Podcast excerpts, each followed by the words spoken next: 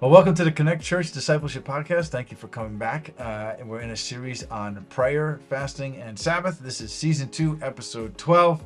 Um, and these are part of our overall season of uh, season two with the disciplines that disciples engage in to help us be formed uh, into who Christ is. And so today, uh, we'll talk about Sabbath. And I'm joined once again by Riley and Megan. Thank you, ladies, uh, back to back to back here. Appreciate you guys doing that. Um, your words have been helpful and your wisdom has been helpful. So thank you for that. And uh, we're going to jump in here.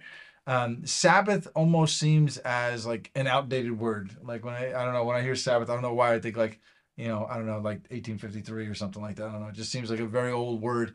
Um, but uh, maybe it's because we're always connected and on the go and like it just seems like a different time period. But what comes to mind for you immediately when you think of the word Sabbath? What, what kind of images or words does that, that trigger for you? Rest, staying home, maybe some light activities. Sure. No, it's a great, great definition to it. I was thinking immediately, and think just because of where we live, like the Orthodox Jewish community is very prevalent where we live. So I we immediately think of them when I think Sabbath, and I do think of like I always see them walking around with their families and going to synagogue. So Yeah. that's probably the first imagery um, that I think of. Sure. Yeah, I, I think for me growing up, Sabbath was just always like, oh, you don't do anything all day and you just read the Bible, pray, and go to church. Like, like that was kind of like the idea that I had in my head. Um, but it, it, over these last years, as I've been learning more, um, Sabbath is a gift from God. It's a gift that invites us to depend on the Lord um, and kind of says, okay, put your striving to the side for the day and just be with God. Um, one of the resources that we'll put in the show notes is John Mark Comer's Ruthless Elimination of Hurry. It's a great resource, so go ahead and pick that up and read that. Um, but I love how he shows in that book how Sabbath was built in from into creation and was a gift right from uh, right from the start of scriptures. Um, but the most famous spot, maybe I don't know if it's the most famous, is in the Ten Commandments. We're, we're told to to to honor the Lord with the Sabbath. And um, one of the things I like to think about the Ten Commandments is specifically for this is that was freedom, right? You have a people group that originally heard that that were in slavery for 400 years. Uh, they probably had no days off and now they're hearing you need to take a day a week just to rest. Like that was good news to them. Um, and so something that we could sometimes see as restrictive, like oh the Lord wants me to slow down, I got so many things to do, is actually a blessing and freedom from the Lord. It's a gift. Um, and one of the points John Mark makes in that book, um, he says in Genesis, he says he talks about the wording, and I had never noticed this before until he pointed out that and there was evening and morning the first day, evening and morning the second day. And I always think there's morning and then there's evening, not the other way around. But it's just the idea that I don't work to rest I rest, and then out of that rest, I'm able to work. And so Sabbath is a gift. How have you seen Sabbath be a gift in your life? I guess for me, we've practiced it more as a family than I ever did as like a single person growing up or with the family that I was raised in.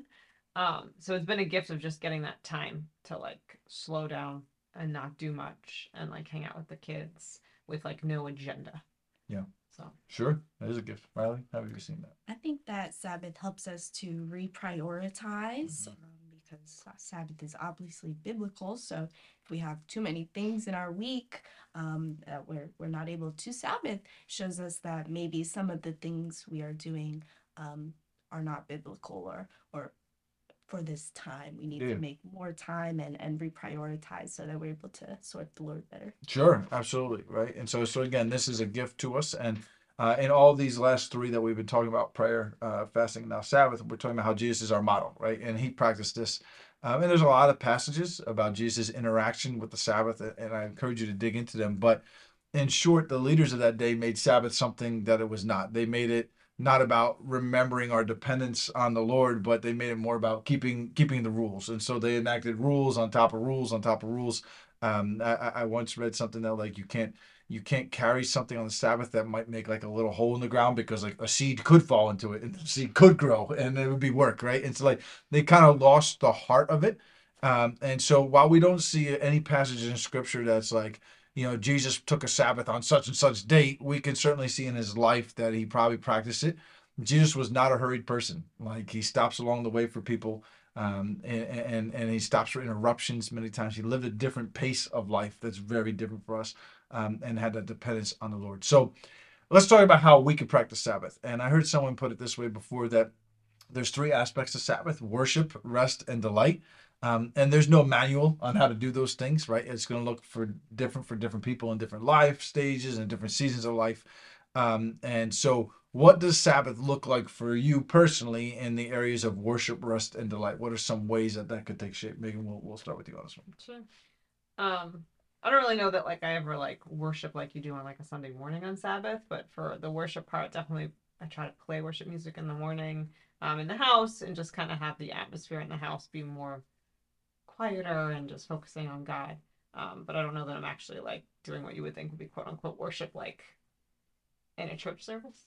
Um, but, But it doesn't have to be, Yeah, it right? doesn't have Like, like, like Sabbath doesn't have to be a church service. Yeah. So expand our yeah, our mind. on because that. It's again, good. for the listeners, like my husband's a pastor, so we don't Sabbath on Sundays because that's a work day.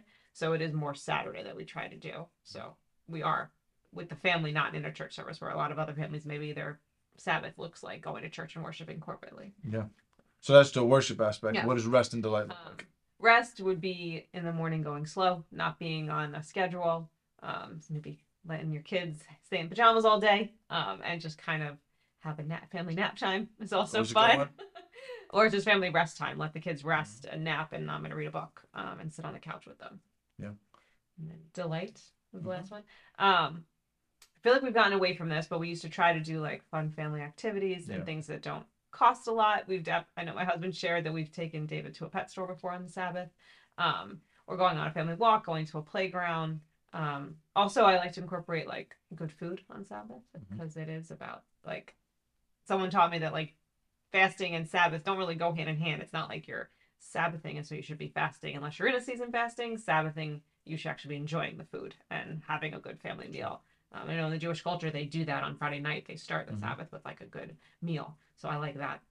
I don't always do it, but that's what I think of with delight is eating good food. Yeah, those are some good ways. So personally, I've noticed a difference. Like you mentioned, I don't know if while we were recording or not while we we're recording that, like we haven't been doing a good job with this as a family, and we were doing better. And I noticed a difference. Right, Mhm. there's something about the slower pace uh, of of a day. Um, and it's hard to describe, but there is this spiritual and physical and even emotional renewal that happens when we put this uh, into practice. Uh, but it's very difficult. Like I, I find for myself a lot of times on uh, on a Saturday, like I'm thinking about like I want to be productive though, and like I'm like I feel like the day is not productive if I don't get something done around the house or whatever. And so like I'm trying really hard to like put that aside and say it's productive to just spend time with the family. It's productive to even just take a nap and rest and those kinds of things. So um, as we close out on Sabbath and again on all these, you hear us say like we're just trying to scratch the surface, right? There's so many more resources that we're going to point you to, but just a few Sabbath tips. One, plan for Sabbath, right? Like um, if you don't create a plan to maybe get some of the other things done at a different time, then that time will get eaten up very, very quickly. Um, so when we're doing it well, uh, something that we do is like we're kind of we're kind of saying, okay, we're gonna go, you know, on on that side, we're gonna go to the pet store, we're gonna go to the playground, or we're gonna do something like that, um, and we kind of have that set up. But then also prepare for it, right? And so um, you know, if you're saying, okay, Saturday's be my Sabbath, then maybe Friday afternoon is all the running around and taking care of the house and errands and and and, and those kinds of things. Um, and then also disconnect, and that's the hardest part. I, I know for me, it can be easy to be on my phone a lot on the Sabbath because I'm like, well, I'm not doing anything. So like then I'm scrolling through social media, and it's like hard to separate from that. But being present with people and making space to hear from the Lord is important. And then spice it up. All right, routine kills things, right? So like it's good. Megan is really good at keeping us on task with that. Sometimes I'm suggesting different things for us to do.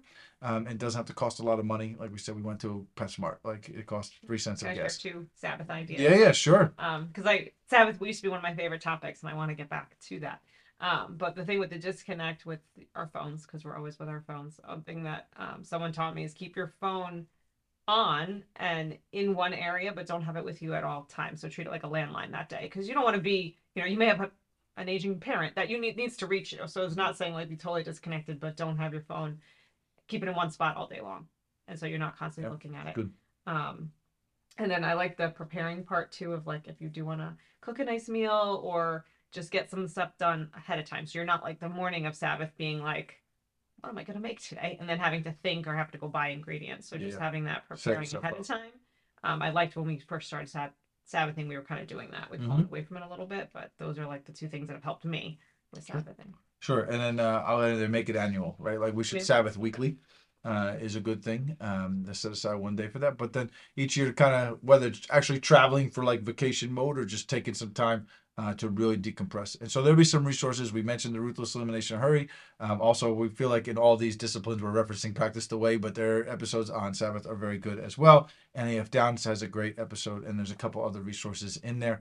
Um, one by Bema Discipleship, which I would encourage you. And with all podcasts and all books that we're recommending to you, uh, it doesn't mean we necessarily agree with everything that the author would say or everything that this podcast would say, but we're just kind of highlighting this area as something that we think that they're speaking well uh, to. And so before we go today, I want to give you a chance to get to know Riley and Megan a little better. And this is the defining question of our podcast that we ask every guest. Is pineapple an acceptable topping on pizza? My opinion is you do you. First one to start changing the answer a little bit. My opinion is it is not acceptable. I do not like it. All right, so we're, we're, we're starting to gain a little momentum on the on the pineapple people, uh, are, are maybe stepping up. But you personally don't like pineapple. I do not. Personally. Okay, but you are with other people. There, Sure. there have been some people on this podcast that have been very intent that it shouldn't be for nobody. Uh, and I mean, if you allowed. want it, that's fine, but don't expect me to share any pizza with you. Mhm. And you better get a plain pizza for me right. if we're sharing it. Yeah. All right. Very good. Well, thank you, ladies, for joining us for these last three episodes. We appreciate you making the time. Um, this is going to wrap up our series on the disciplines of prayer, fasting, and Sabbath.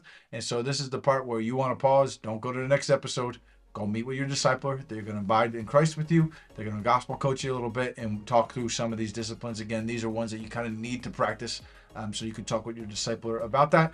Uh, and then come on back for our series on stewardship and the spiritual discipline of giving or generosity. We'll see you next time. Have a great day, everyone.